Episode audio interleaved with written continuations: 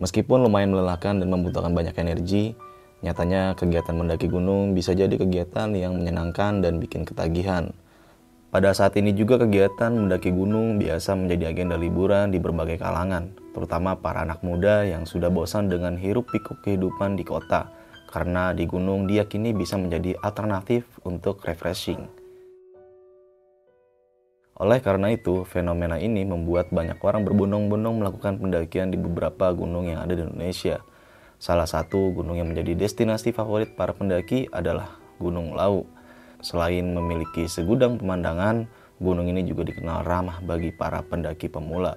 Namun, siapa sangka gunung ini juga memiliki sisi mistis tersendiri yang menyelimuti di baliknya. Banyak para pendaki yang mengalami kejadian horor ketika mendaki gunung ini. Salah satunya adalah kejadian horor yang dialami oleh seorang pendaki bernama Deskol. Ia melakukan pendakian ke Gunung Lau bersama sembilan rekannya di tahun 2015. Di saat itu, Deskol dan rekan pendakiannya banyak mengalami hal mistis. Hingga puncaknya ia sempat bertemu tiga sosok pendaki gaib dan ia sempat melihat sebuah warung gaib. Mau tahu kisah kelanjutannya seperti apa? Duduk manis, siapkan cemilan dan selamat mendengarkan.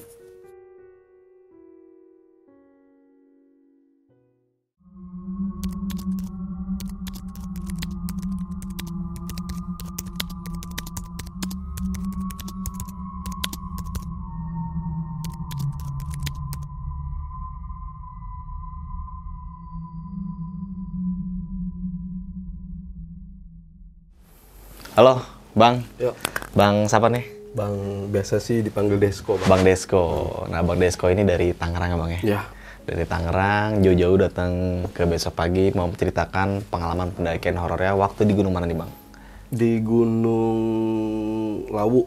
Gunung Lawu. Gunung Lawu. Kalau boleh tahu di tahun berapa sih, Bang? Itu seingat saya bulan April tahun 2015. Wih.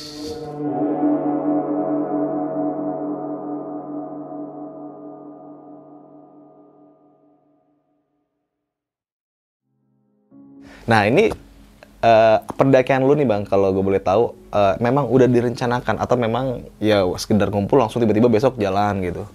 Eh, sebelumnya sih segala sesuatu pasti direncanakan kan, Hmm. eh, baik buruknya. Tapi anak-anak nih penasaran. Eh, kan emang kalau dari kru kru grup-grup ini udah beberapa gunung yang kita sering naik bareng. Iya iya. iya. Coba kita ke daerah Jawa sana yuk gitu. Iya. Yang mana nih? Akhirnya dari voting suara terbanyak Lawu. Lawu. Kebetulan Lawu ada salah satu teman kita yang rumahnya di kaki gunungnya. Sekalian silaturahmi lah. Oh oke, berarti memang sudah direncanakan nih ya. Nah tapi sebelum masuk ke cerita eh, tentang pembahasan Gunung Lau nih bang, kalau boleh tahu dari sudut pandang lu nih Gunung Lau keindahannya itu seperti apa bang? Bicara Gunung Lawu, semua gunung di mata saya indah. Mm-mm. Semua gunung, semua ciptaan sang semesta lah gitu. Mm-mm. Semuanya indah. Di Gunung Lau juga banyak tempat-tempat yang sangat nyaman ya bang ya, terutama eh, puncaknya Gunung Lau itu. Puncaknya Gunung Lawu. Nah di situ juga ada salah satu warung tertinggi di Gunung Lau dan sekarang masih aktif juga ya. Jadi teman-teman semua yang mau mendaki Gunung Lau via mana pun itu di puncaknya jangan lupa mampir ke salah satu gunung itu namanya Warung Boiem. Nah oke nih. Bang Desko, mungkin kita nggak usah berlama waktu lagi dan teman-teman semua mungkin penasaran sama cerita Bang Desko waktu di Gunung Lau tahun 2015 seperti apa dan kayak gimana. Kita langsung aja masuk ke ceritanya.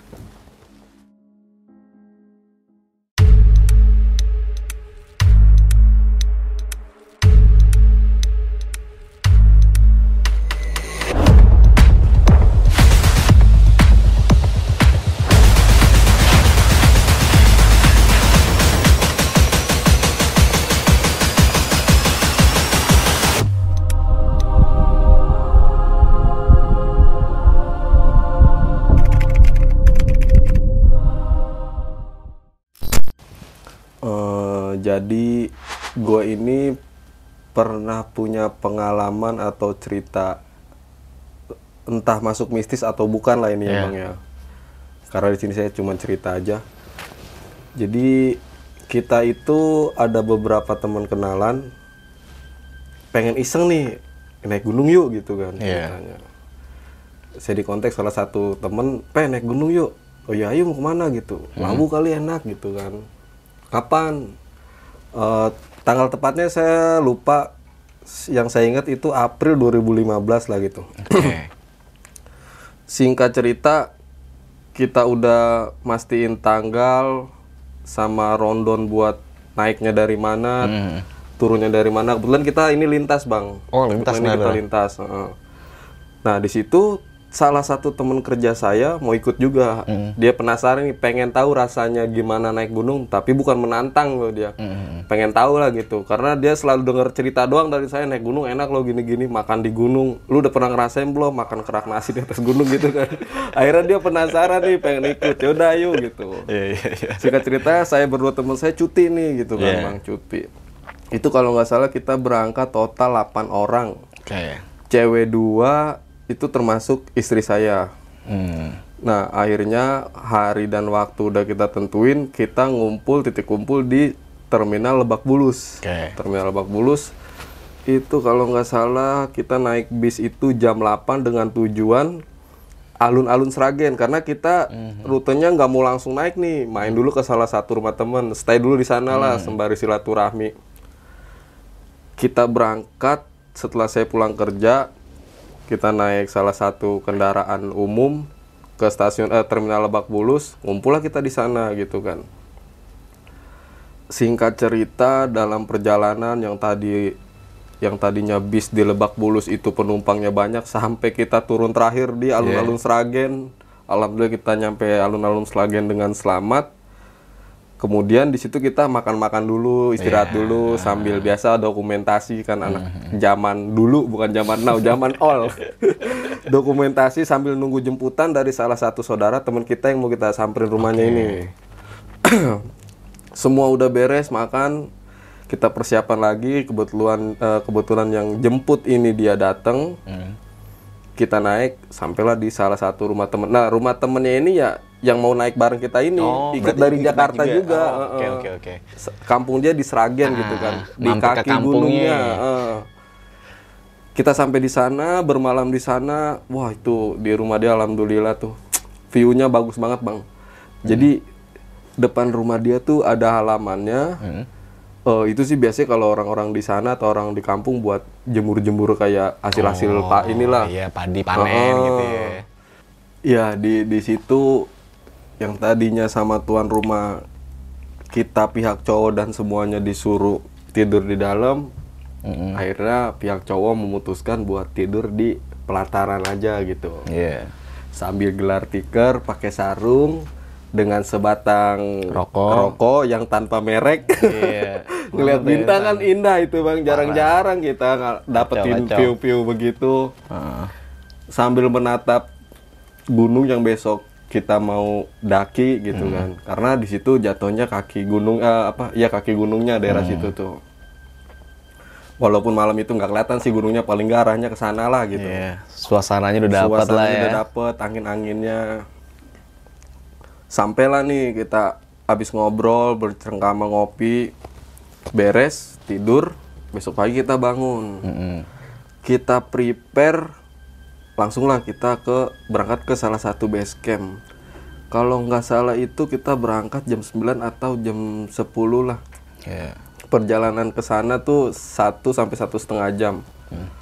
Sampailah kita di base camp Cemoro Kandang. Di situ kita dokumentasi dulu foto-foto sama cek-cek segala sesuatunya yang kurang Iya. takut ada yang ketinggalan kita eh, urusin si Maxi Bismillah trek lah kita Oke.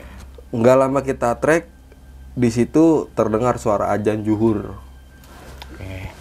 harusnya kita ngormatin Break, kita ya. break dulu sebentar kita break sebentar setelah break itu hmm, kita berangkat Eh, ada yang ketinggalan nih sorry bang back eh, kita Iya. balik lagi nih ya sebelum saya berangkat ke Lawu itu ini masih di rumah Oh posisinya ya. Heeh. salah satu alat kita ada yang kurang kompor Mm. kita ke orang kompor laporan dari anak kita cuman kurang kompor karena nggak dapat pinjaman saya ngambil keputusan yaudah kita belilah gitu kan Iya. saya beli di dala- di salah satu outlet outdoor di daerah Tangerang nah di situ pihak eh, outlet nanya mau naik ke mana bang? gitu kan. Iya. eh saya jawab saya naik ke Gunung Lawu gitu kan. Via Cemoro Kandang rencananya lintas gitu. Boleh nggak saya ngasih pesan kata dia gitu. Oh ya boleh bang. Silakan. Kebetulan saya dan teman-teman belum pernah perdana lah ke situ.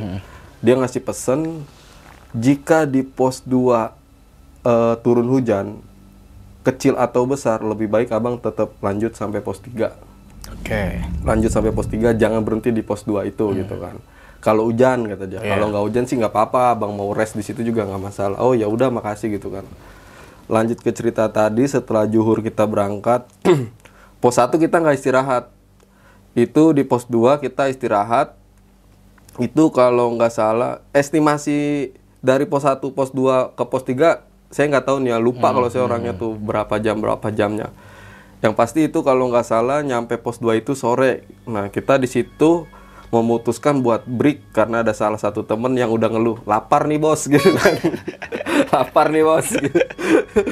Break tuh. break dulu kita di pos 2 break biasa dokumentasi gitu kan. Di situ emang saya nggak tahu atau yang lain juga merasakan apa enggak. Di situ au- bu- eh, rasanya tuh udah kayak beda gitu bang. Beda dalam artian gimana? beda dalam arti sunyi sepi gitu kan. Ya karena emang mungkin kalau kita be- berpikir positifnya emang yang lagi pada saat itu yang track tim kita doang kru kita doang grup kita doang gitu kan. Lanjut beres semua udah pada keisi perut ngopi udah pada beres. Lanjut lagi kita ke pos 3 pos 3 itu oh di eh, sorry balik lagi maaf lupa. Kebetulan pas kita mau trek itu dari anggota kita ada nambah dua orang nih bang Oh. cowok dan cewek Oke. itu dia kita tanya dari Depok Hmm. dan dia ini juga lucu nih bang ceritanya jadi si cewek ini sebenarnya tujuannya bukan Gunung Lawu bang Dah. saya lupa dia mau ke mana dia janjian Oke. sama orang tiba-tiba ketemulah sama si cowok ini di jalan si cowok ini emang niat mau ke Gunung, Gunung Lawu. Lawu. saya nggak tahu nih dia jodoh apa gimana nih kan Oh iya gokil sih. akhirnya mereka berangkatlah ke Lawu dan ketemu sama grup kita gitu Ya, kan. mantep mantep. Jadi gabung rame nih. Nah, eh, itu kita ketemunya di trek antara base camp pos 1 mau ke pos 2 lah. Jadi di pos 2 itu kita udah berangkat udah jalur udah bareng gitu kan. Nambah personil lah. Pas nyampe pos 3 kebetulan kan itu maghrib kita semua ini nggak tahu trek ke depannya nih kayak gimana gitu kan. Anak-anak sempat nanya gimana apa mau lanjut apa enggak. Eh, lebih banyak suara udah eh, ngecamp di sini aja gitu, ngecamp di shelter aja gitu kan. Ya udah kita putusin buat ngecamp di shelter. Kita bukalah tenda. Yang tadi rencananya kita bawa tenda dua nih. Bodohnya teman saya ini keti tendanya ketinggalan, Bang. Jadi dia udah dia ngomong tuh udah di pos 3 pas mau buka. Iya, waduh kacau ya. Astagfirullah, woi tenda ketinggalan satu kata dia gitu kan. Untungnya kita ada anak Depok nih. Yang dua orang tadi. Dan dua orang tadi. Dan saya juga nggak tahu si orang Depok ini tenda dari dia pribadi atau pinjem karena ceritanya gini bang. Setelah tenda yang saya pasang buat anak-anak udah beres di dalam shelter nih ya, kita hampir setengah jam atau satu jam lah itu masang tenda yang punya anak Depok ini nih kita nggak ada nggak ada yang tahu nih frame-nya nih modelnya gimana gitu kan dia kapasitas dua atau tiga orang lah gitu kalau nggak salah modelnya kayak Naturhack jadi Oh, iya. cabang dua Cabang gini. caglak ya. nah Iya.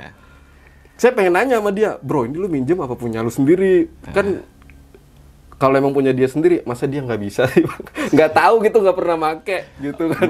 Cuman nggak enak kan. Baru beli kali ya. udah gitu teman kita juga pada nggak tahu ya karena emang bukan tenda kita kan. Tapi alhamdulillahnya udah kepasang semua. Akhirnya tuh kurang lebih berarti 9 apa 10 orang tuh di dua tenda itu numpluk jadi satu. Wah kacau, mepet-mepet banget ya. tapi anget bang. Iya, Anget. emang sih, cuman emang, yang saya geser istri saya ini nih. Udah kamu deket saya aja jangan jauh-jauh gitu. Iya. Ah. di situ sebenarnya malam itu entah pirasat atau apa ya. Kan dia kan si shelter ini kan bahan baku pinggir kiri kanannya kan seng ya. Itu malam ada yang nimpa bang. Ceder gitu. Saya nggak tahu anak-anak dengar atau enggak itu saya nggak tahu cuman posisinya itu kita semua udah setengah ta udah setengah sadar hmm. antara tidur sama enggak iya. gitu yeah. kan singkat cerita tibalah pagi kan kita ngecamp di pos 3 itu tuh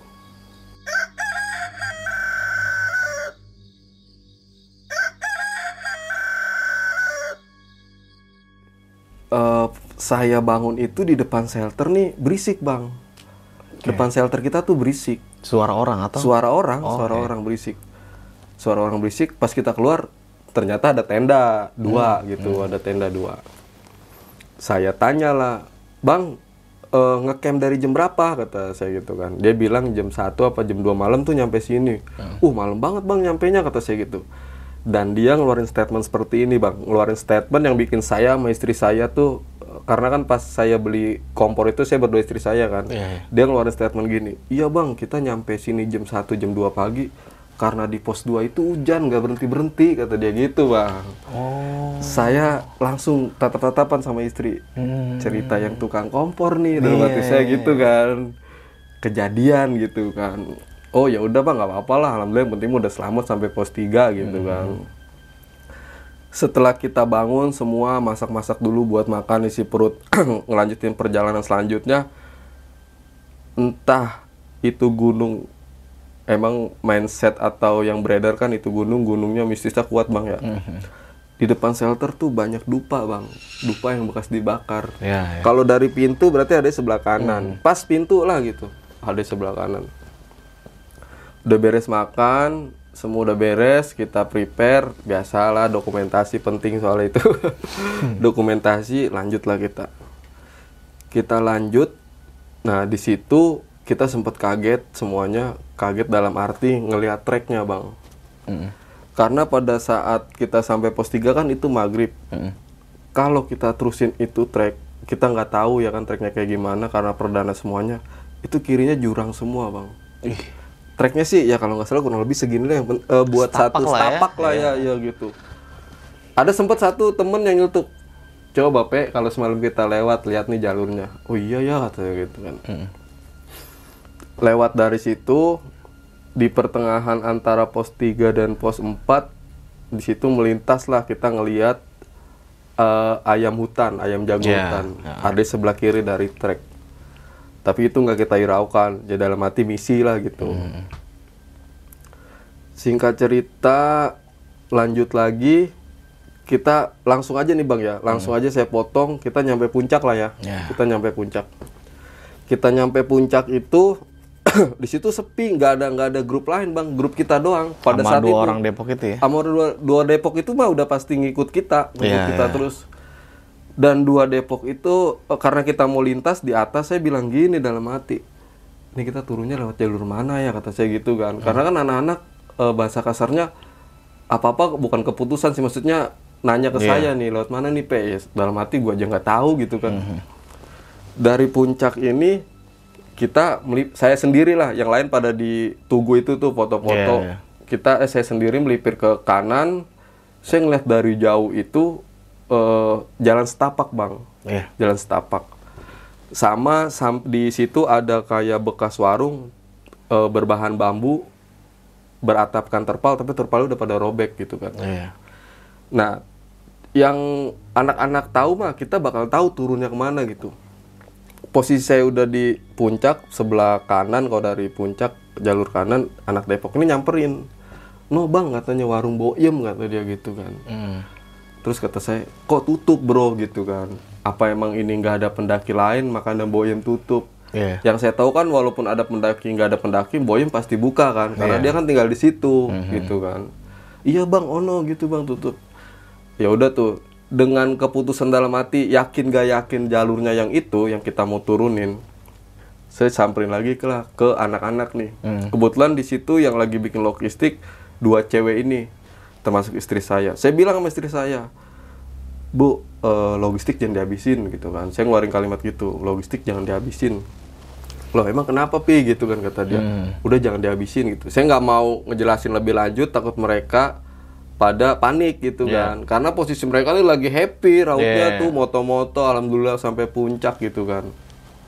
Nah, ada salah satu teman saya ngomong, "Pe, rokok habis," kata dia gitu kan. Hmm. Saya bilang, "Mau beli di mana? Ntar aja nunggu warung Boyem," kata saya begitu ceritanya, Pak. Nah, teman saya nih yang kita sebut namanya aslinya ya emang Mario nih ya. Hmm. Mario ini yang tadi eh apa? Salah satu teman kerja saya yang pengen tahu gunung. Dia bilang, "Ada tuh Pe tadi di bawah." orang gue sempet negor yang ada pendaki lagi ngopi. Ya saya nggak mikir panjang saya kasih rokok. Nih mar tolong beliin rokok. Apa aja udah gitu kan yang paling murah beli ke dua bungkus gitu. Nggak lama dia turun balik lagi dia ke atas. Langsung dia dia kan non Islam bang. Non Islam dia eh, keyakinannya. Dia langsung ngomong demi Tuhan pe tadi gua negor itu yang ngopi kata dia begitu kan. Iya. jadi artinya itu warung yang dilihat nggak ada bang itu nggak jauh dari kalau kita kan kalau mau naik puncak agak ngerangkak gini Iya, kan. iya. nah posisi abis landai ini baru ke atas kan. Nah di landai ini nih yang dia lihat Ah. Dua ada warung. Dua orang ini yang lagi ngopi lah bahasa kasar Iya, gitu. singkat cerita di atas kita udah ada nemuin keganjilan-keganjilan gitu kan. Hmm. saya dalam hati berpikir ya Allah kalau emang kita semua eh, diizinin buat turun lagi. Tolong kasih petunjuk. Dalam Iya. hati saya ngomong begitu bang. Alhamdulillah nggak lama ada orang nih naik tiga orang.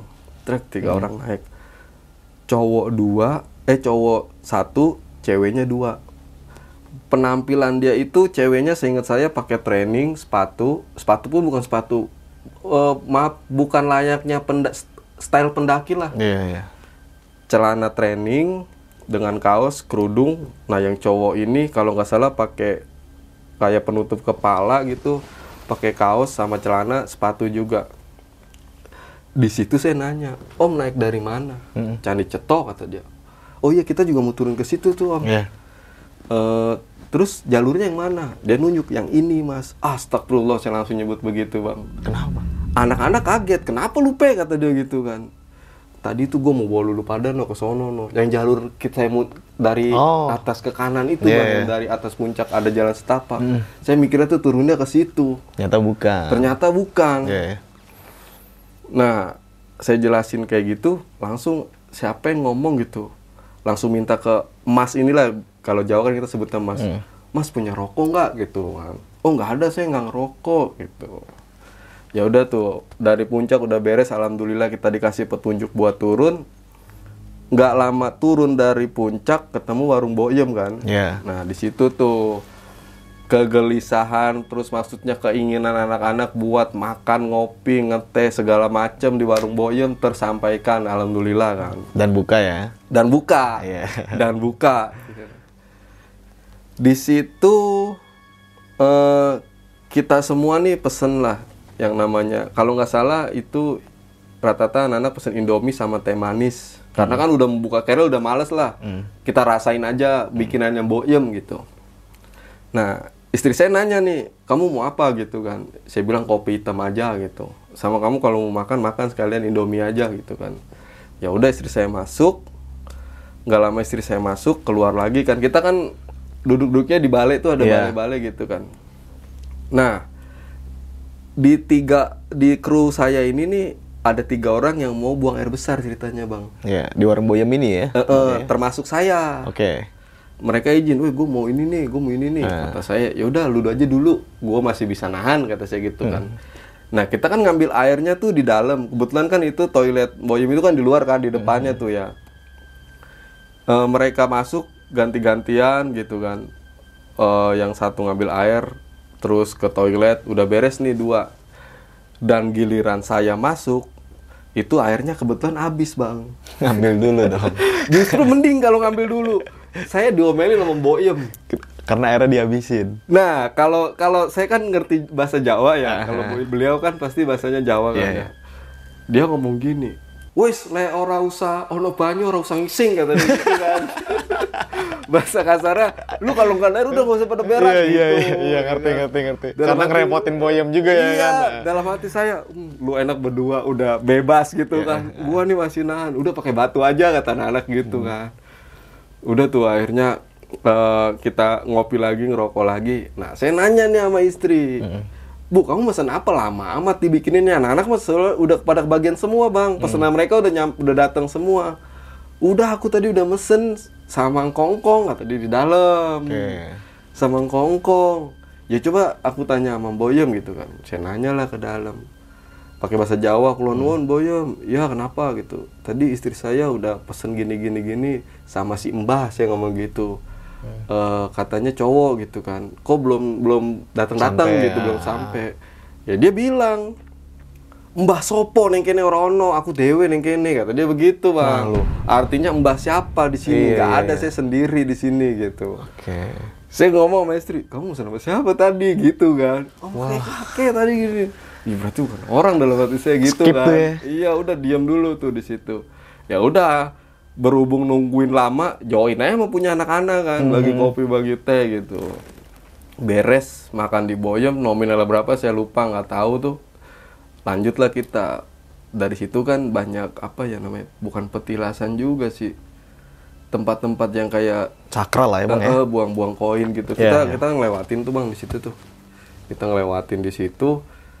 Ya kalau kita yang bisa merasakan di jalur tersebut, auranya udah pasti beda, Bang. Oke. Gini deh. Kalau nggak tahu sesuatu hal mistis di lokasi yang kita mau datengin pasti kita biasa-biasa aja gitu kan. Beda cerita sama orang, Orang yang peka lah ya. eh, udah tahu gitu nih kita mau ngapain di sini nih gitu. Karena kan sebelum berangkat searching-searching dulu gimana nih Gunung Lawu gini-gini Iya, kita harus kenapa ngapain gitu apa aja yang harus disediain gitu kan Hmm. singkat cerita udah jalur trek sampailah nih kita di apa sih namanya yang pos 4 yang mistisnya itu ah, bukan mistis sih eh, cek katanya pasar setan pasar setan itulah ya Bang. Pasar Dieng. Iya yang katanya kalau malam pendaki lain suka nemuin pasar Oh iya pasar Dieng. Lah, Ah. ya di situ kan. Di situ anak-anak sempet peres lagi, lapar biasa gitu Hmm. kan. Itu jam berapa bang kira-kira? Itu siang itu. Oke. eh setelah juhur deh kalau nggak salah deh setelah juhur. Di situ kita biasa buka eh, logistik, kopi, tapi nggak semuanya kita buka sih maksudnya cuman eh, cemilan-cemilan lah Iya, gitu iya. buat ngisi perut. Ketika kita lagi ngumpul, saya nanya anak-anak, Mario ke mana? Kata saya gitu kan, yang Temen kantor lu ya? Iya teman kerja saya tadi ini Mario ke mana gitu kan nggak tahu gitu kan wah kadang nanti saya bocah ke mana ini mana gua lagi yang tanggung jawab ya kan Gak lama dia muncul bang dari sana nih Eh. eh lu dari mana nyok kalau saya kan manggil dia penyok lu dari mana nyok "Eh, tadi gua habis dari situ jarah kata dia gitu kan siapa Oh, Nggak ngerti jalan tahu ya? kata dia gitu kan. Pokoknya gue jarah aja Iya, ada iya, ada iya. ada sesuatu di situlah kata dia gitu. Emang dia orangnya gitu bang. Kalau kamu ke mana-mana pasti searching Google dulu nih. Oh, ya. tempat-tempat apa Oh, gitu ya? Ntar gue mau doain deh ini nah. Mungkin emang udah Oh. udah ada nazar dari Ah. rumah dia mau begitu kan. Ya selagi positif nggak masalah lah ya. Mhm. Kita beres eh, nyemil-nyemil lanjut lagi di trek itu udah mau ketemu maghrib lagi ceritanya. Nah di di pas mau turun itu kita misah nih bang ceritanya. Oke. Eh, saya tim tim bukan tim sih maksudnya saya berempat duluan. Saya istri sama dua orang lagi nih. Iya. Sisanya di belakang. Teman saya nanya nih, Pe itu si Sari mukanya pucat kata dia gitu kan. Saya tanya kenapa bu? Nggak apa-apa gitu. Ya mungkin saya mikirnya lapar kali karena kita kan tadi di atas di Iya. pos 4 itu nggak sempat makan besar, cuman ngemil-ngemil. Akhirnya maghrib itu kebentur ajan, saya mutusin ya udah kita ngeres dulu ada di sebe- jalur sebelum pos 3 sebelah kanan tuh jalur eh, landai dikit lah gitu. Bukan landai siapa namanya, Bang? Ya agak-agak datar lah ya. Heeh, agak datar buat kita istirahat mah bisa. Ya udah berhenti aja dulu ngopi ngerokok lagi sembari nungguin anak-anak di belakang gitu kan. Ya udah di situ coba buat masak mie, susu, energen segala macem lah buat ngisi perut. Udah beres itu anak-anak di belakang belum pada datang nih bang. Saya lama juga berarti ketinggalan jauh ya. Nah itu kita nggak tahu nih ketinggalannya di mana nih. Iya, Pokoknya nggak nggak nggak nggak apa namanya nggak ketemu lah gitu sampai kita beres makan itu tuh. Ah. Terus saya mutusin, ya udah ayolah lanjut aja gitu nggak apa-apa. Sejalur ini gitu kan. Ntar kita tungguin aja no, di pos 3 dikit lagi kata perkiraan saya gitu padahal saya mah nggak tahu kan pos 3 itu mana. kan kalau yang anak gunung mah banyak bukisnya bang aja. Oh iya, masih jauh lagi. dikit lagi udah tuh. Beres semua kita beresin lanjut lagi. Nah di sini nih yang menurut saya emang bener-bener nyata gitu kan. Hmm. karena bukan saya doang yang lihat Oke. empat orang ini yang ngelihat. Jadi kita turun kan trek tet nyampe lah pos 3 pos 3 itu kan shelternya itu eh, berbentuk beton ya. Eh, plesteran lah, nggak kayak di shelter 3 sebelumnya cuman eh, seng-seng gitu. Eh, mungkin nanti saya ada fotonya deh bang. Ya, boleh nanti boleh saya share. Tapi foto posisi ininya nggak ada, cuma foto shelternya doang. Kita turun di situ eh, posisinya nih teman saya, eh, istri saya, saya, baru teman saya lagi nih Oke. kan. Karena udah nyampe pos 3 ya udahlah kita nyampe Deprok nih di tengah jalur tuh bang, Iya. ya kan. Nah di shelter itu emang ada dua pendaki lagi nyender, lagi istirahat mungkin ya, lagi nyender di depan shelter. Nah ceritanya saya nanya, bang maaf berapa orang gitu kan? Iya, iya. Saya nanya, dia ngejawab dua orang gitu kan. Kirain saya mas saya doang yang ngelihat di dalam ada tiga Iya. pendaki bang. Ternyata teman saya yang belakang saya ini yang nyeletuk gitu. Ah, tadi ada tiga orang di dalam kata dia gitu. Saya tanya, eh lu ngeliat Ji? Ngeliat om, gua om tadi ada tiga orang di dalam kata dia gitu. Dari situ yang nyender ini nih bang langsung takut pindah dia. Ikut bareng kita duduk di jalur. Iyalah ikut bareng kita duduk di jalur. Di situ saya dalam hati udah nggak beres nih. Yaudah jangan di sini yuk nungguin anak-anak di bawah lagi dikit gitu kata saya gitu kan. Ya udah ayo jalan kita berdiri jalan nambah tuh dua personil yang tadi, Tadi. tuh dia nggak mau nggak bakal Oh, mau dia nunggu jadi di situ. gabung, jadi gabung nih dia. ya. ada temennya kan dia takut mau gabung sama kita kita juga takut mau gabung sama dia artinya saling membutuhkan Iya. bang Saling mencurigakan, Bang. dalam hati saya juga mikir nih dua orang ini dia bukan gitu Mm, kan iya benar. dia bukan nih kan yaudah tuh akhirnya kita lanjut bablas nggak lama jalan atau ngelewatin pos 3 tersebut sering bau melati dari sebelah kiri Mhm. bau melati dari sebelah kiri terus ada suara gamelan sama dangdut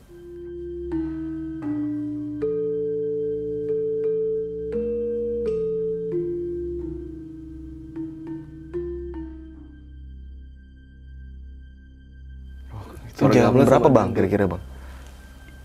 Jam abis isa itulah kayak belum belum malam banget itu bang Oke. abis isa itu jam 8 atau jam 9an lah pokoknya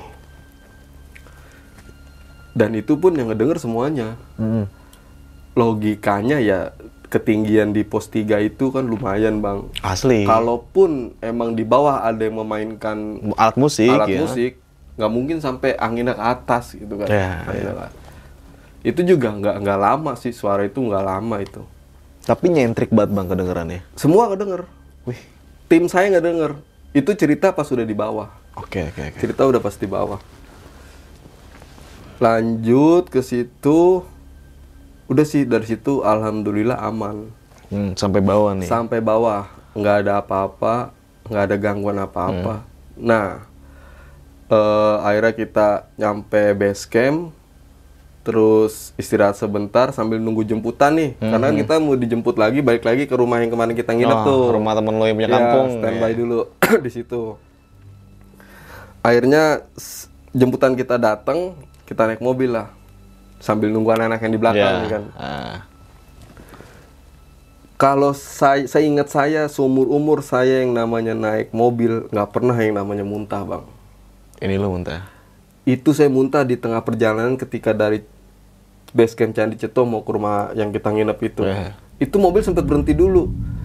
Saya ngomong berhenti dulu berhenti dulu mual gitu kan. Ya. Saya nggak tahu deh itu karena belum makan atau apa saya nggak tahu. Karena kalau bicara kita belum makan, yang lain juga belum pada makan. Tapi fan-fan aja ya. Tapi ya baik-baik aja mereka. Saya ngomong sama supirnya, Mas Mas tolong minggir dulu deh saya mau muntah nih. Gitu. Ya sempat saya muntah, cuman muntahnya itu ya gitu nggak nggak nggak keluar sesuatu mulut dari kita kayak mual aja gitu bang. Nggak keluar apa-apa. nggak keluar apa-apa. Air gitu, Bang. mual aja gitu. Oe oe tapi nggak ada yang keluar. Iya, nggak ada yang keluar. Ya udah dari situ juga eh, istri juga sempat pas udah nyampe rumah itu nyampe rumah ngomong kamu tuh nggak nggak yang namanya naik mobil nggak pernah namanya muntah. Ya. ya anggap aja lah ngebuang energi negatif yang kemarin kita bawa gitu kan positifnya kita bawa pulang negatifnya tinggal gitu ya udah alhamdulillah nyampe ke rumah teman kita itu semua dalam keadaan sehat selamat happy mungkin Iya. di situ kita belum sempet buat eh, apa sih namanya eh spekulasi atau bercerita bareng Oh, jadi tentang langsung istirahat di dulu, Bang, atas. Heeh. Oke. karena emang kan mereka ini pekerja semua jadi yang harus buru-buru besok buat balik lagi ke Jakarta gitu. Iya, iya, iya. aktivitas lanjutin aktivitas Nggak ada waktu buat Nggak cerita ada waktu ya. buat cerita ya kita ceritanya ya udah akhirnya via telepon teleponan gitu Oh, malah bahaya digital Malah- ya.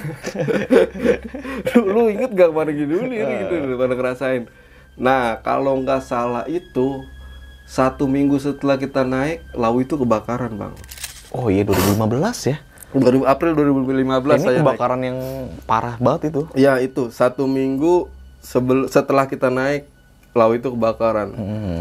Yang lebih mat- eh, mantepnya eh, ininya lagi kita udah nyampe Jakarta besoknya itu kan dulu ada acara Mister Tukul tuh. Ya. Nah itu Mister Tukul ngebahas masalah lau itu.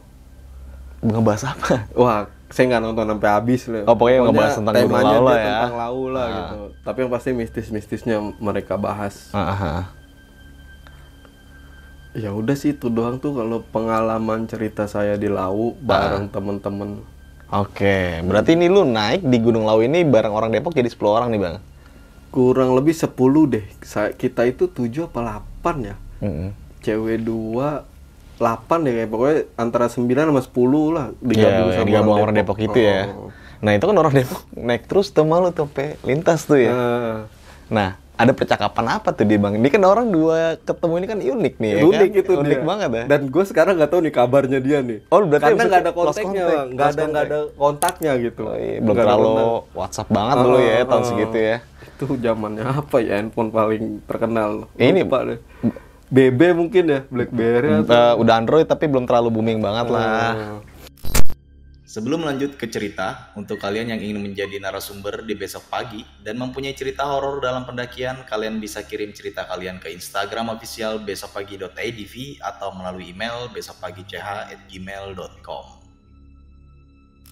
Nah nih sorry bang, gue mau tanya tentang pendakian lo di Gunung Lau ini tahun 2015 ya. Nah sebelum lo naik kan lo sempat belanja kompor, ada salah satu eh, perkataan dari si amanat atau ya amanat lah ya.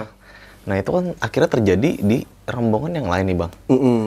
Nah itu maksudnya itu dia terlalu lama di situ kah atau gimana bang? Kalau cerita detailnya sih saya nggak tahu ya. Cuman pada saat itu saya tanya ke beliau, nyampe jam berapa bang di pos 3 gitu kan? Iya. Eh, jam 1 atau jam 2 kata dia. Dan dia menambahkan kalimat, karena di pos 2 hujan besar bang nggak berhenti berhenti gitu. Ah, jadi ya jalannya agak terhambat lah ya. Agak terhambat. Mungkin dia eh, rest atau stay dulu di pos sampai Iya. hujan reda kan. Terus lu, lu timbul lah spekulasi lu nih. Eh, Wah, karena dia bilang kok di pos 3 nggak hujan ya semalam gitu. iya iya benar. Oke. Nah ini kan lu kocak sih ini pendakian. Tapi yang gue penasaran ini salah satu temen lu yang ngeliat dua orang waktu rokok ya. Beli rokok, gue suruh beli rokok. Itu gokil tuh. Itu eh, teman lu ngebahas lebih detail lagi nggak ketika turun tuh bang?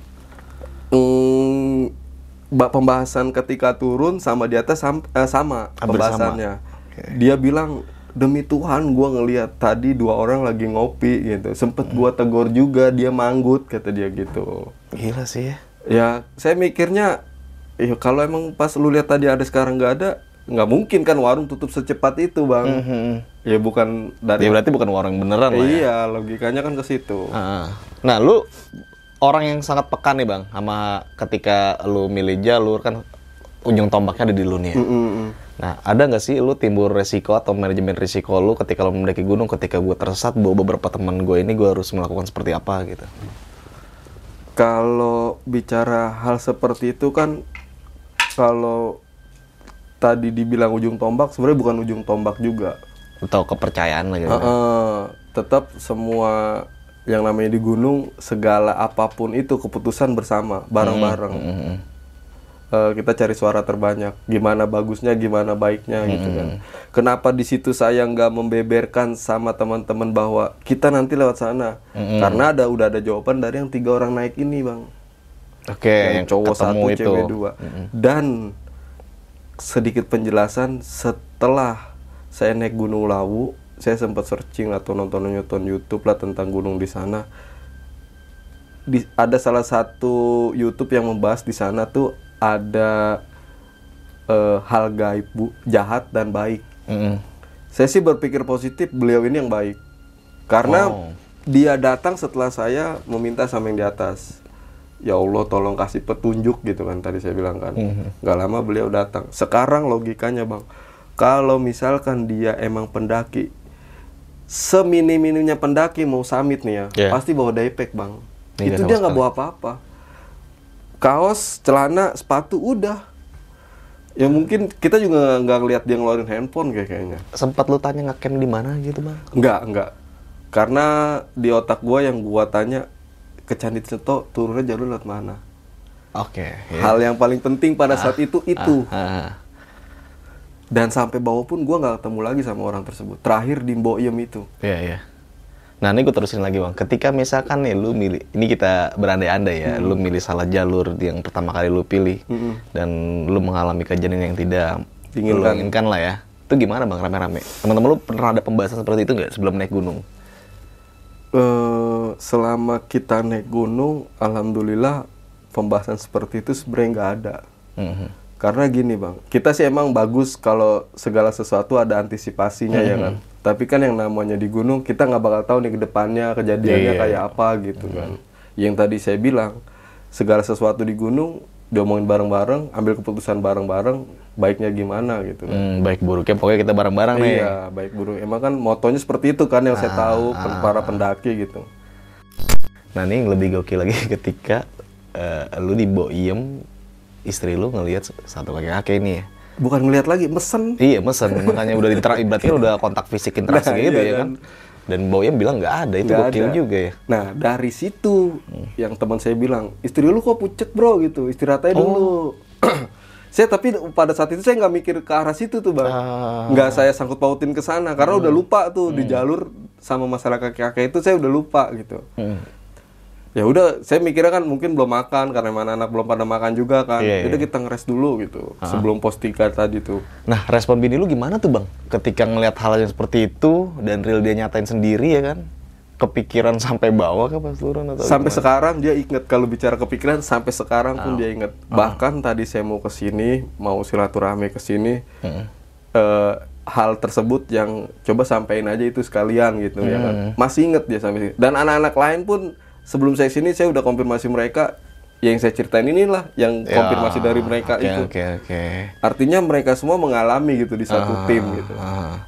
Nah bini lu tuh pucat karena apa sih bang? Gue sampai sekarang masih belum tahu tuh pucat karena yang tadi lu bilang lapar kah atau apa gitu? ya positifnya udah kita anggap lapar aja gitu kan Ah, karena saya juga belum nanya sama beliau sama istri saya gitu kan oke. Kena, kemarin kenapa pucat gitu Ah, saya belum nanya ke dia sih ya Oke. kita anggap aja dia Ya, lapar, lapar gitu. Lapar.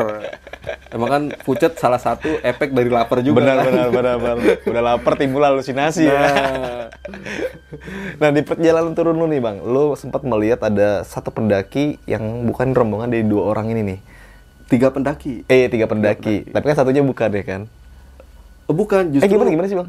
Maksudnya? si dua ini orang asli jadi di dalam shelter itu Oh. ada tiga pendaki yang duduk beriringan berjajar gini Ah. dengan style pendaki celana pendek semua pakai sepatu keril masing-masing Nah ini shelter. Heeh. Berarti dia posisinya berjajar bertiga. Heeh. Nah yang dua orang ini di depan shelter sender oh Jadi yang kita lihat berempat itu tiga orang, orang, sama di di senderan dua, itu ya. Artinya yang dua ini beneran, Ah, yang tiga beneran juga tapi di alam mereka. mana mana mana. Nah lu ngeliatnya gimana bang? Maksud gua itu perawakannya pendaki memang udah tua kah atau memang masih ya anak muda gitu? Kalau sekilas ya karena itu kan ngeliatnya sekilas ya. Mm-mm. Kalau dari penglihatan saya dan teman-teman mungkin beda, tapi intinya kita berempat ini semuanya ngelihat. Mereka itu posturnya lumayan tinggi. Tiga-tiganya itu posturnya lumayan tinggi. eh, rata-rata semuanya pakai celana pendek, sepatu, keril masing-masing deh kalau nggak salah. Heeh. raut wajahnya bang sempat lihat Gelap karena di situ Oh. nggak ada lampu di shelter Iya. itu. Gelap. Eh, kalau sekilas hitam semua dia yang hitamnya gini ya, hitamnya bukan dalam arti jubah hitam atau Iya, kaos karena hitam. memang gelap aja Iya. gitu. Jadi semua warna kelihatannya ya hitam gelap gitu. Hmm. nah dua orang ini gimana responnya ketika Langsung keluar dia, Bang. Dari dari senderan itu dia langsung melipir ke jalur. ini orang mana nih bang ini dua orang ini bang Kita nggak sempet nanya. oh jadi ikut-ikut aja nih Ikut aja.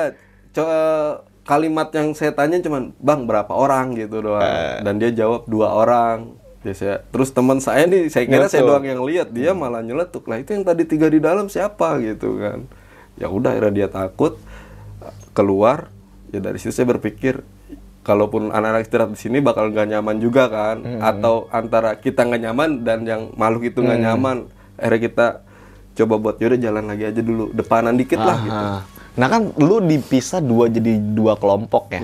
Itu kan lu jalan pertama nih bang nih. Hmm. Iya. Nah yang kelompok dua ini itu di eh, situasi kondisi yang tadi lu lihat tiga pendaki gaib lah gue katakan seperti itu dia udah sampai tuh berarti sama lu udah ketemu atau Hmm. itu udah dia mereka udah udah ketemu oh udah udah udah gabung lagi nih berarti ya makin mereka- rame dong ya. mereka nyampe eh, yang ngelihat empat lanjut ya udah tuh akhirnya udah udah ngumpul semua itu tuh Oh udah, ngumpul ya. Gue kira masih ketinggalan nah, jauh. nggak dia. lama dari situ kan yang tadi suara gamelan Ina baru itu ngedengar semua tuh Wah gokil sih ini. saya sebenarnya pengen ngobrol atau tanya-tanya sama anak Depok itu cuman nggak ada kontaknya gitu Hmm. Lah setelah sampai turun nggak? Saya kita hello, udah beda ini kan beda beda Alam. jalur karena kan Oh, gitu, beda. Jangan amit-amit bang kita udah beda jalur Oke, oke. Eh, tim saya nunggu jemputan Mm-mm. ya dia mungkin stay di situ dulu nunggu besok pagi kali baru balik Nah, lu langsung bablas nih. langsung ya. bablas Nggak ada pembahasan ya. ya mungkin kalau kita langsung balik Jakarta juga nggak bakal malam itu kita Hmm. langsung pasti nunggu besok pagi kalau malam itu kita nggak ada rencana buat balik lagi ke rumah teman itu kan Hmm. pasti kita balik ke Jakarta ya besok pagi Iya. standby di situ dulu Sampai rumah temen lu udah tuh tepar semua. udah tepar semua Nah, ini ketika lo muntah bang, ada hal yang aneh nggak yang lu rasakan ketika dari base camp sampai ke tempat? nggak ada sih bang. Cuman layaknya orang yang kalau naik mobil ya mual gitu. Mm-mm. cuman mualnya ini ya saya bingung. Kalaupun sekiranya muntah pasti kan yang tadi abang bilang entah air atau Iya, apalah keluar. ini mah nggak ada. Kayak mual kita mau muntahin tapi ya nggak nggak ada yang keluar gitu. Mhm. akhirnya pas muntah eh, setelah muntah itu saya udah rasa lebih baik yaudah yuk jalan lagi gitu naik mobil lagi babla- belanja- lanjut lagi Iya. gitu kan Dan ini pengalaman pertama lu muntah di dalam mobil bang. iya dan saksinya istri saya itu baru kali ini kamu naik mobil muntah gitu kan Oke nih, Bang Deskol ya. Eh, Desko Desko Oh, Desko. L-nya Desko dihapus. mah. Deskoluction. Oke nih Bang, sebelum kita mengakhiri cerita lu waktu di Gunung Lau, lu punya pesan-pesan nggak buat teman-teman semua yang menonton video lu kali ini, terutama pesan-pesan mungkin yang nggak jauh-jauh berkaitan sama pendakian lu di Gunung Lau. kalau pesen sih ya satu ya di saat kita ingin bertamu kan kalau kita mau naik gunung kan itu artinya kita bertamu ke rumah orang Ya. kan Mm-mm. tanda kutip orangnya utamakan mengucap salam Ya. Sopan santun. Hmm. attitude dijaga udah itu aja. Oke, berarti dua hal eh mungkin bukan dua hal ya, Beberapa hal. beberapa hal yang positif harus kita jaga ya, seperti tadi salam, sopan santun itu karena di saat kita melakukan sesuatu menurut kita baik belum tentu menurut mereka tuan rumah bagus bagus atau baik gitu kan. Ah, ya pokoknya utamakan adab lah ya. adab lah attitude lebih diutamakan. Oke nih, Bang Desko, thank you banget nih sekali lagi gue mengucapkan kepada lu yang udah jauh-jauh datang dari Tangerang ya Bang ya. Oh, oh, oh. Bini lu nggak lu ajak Bang? Tadi sebenarnya pengen ngikut. Oh, Cuman beliau lagi ngisi takut kita ngobrol Oh, pulang iya. malam kan. asli-asli jadi ganggu ya. Nah, dari gue mungkin nggak ada nih ya pesan-pesan yang tadi pokoknya diceritakan Bang Desko ini. Semoga teman-teman semua yang menyimak video kali ini bisa mengambil sisi baiknya dan bisa menjadikan pelajaran bagi kita semua. Dan dari gue Indra, saksikan video-video berikutnya dari besok pagi. Kurang lebih yang mohon maaf. Wassalamualaikum warahmatullahi wabarakatuh. Waalaikumsalam.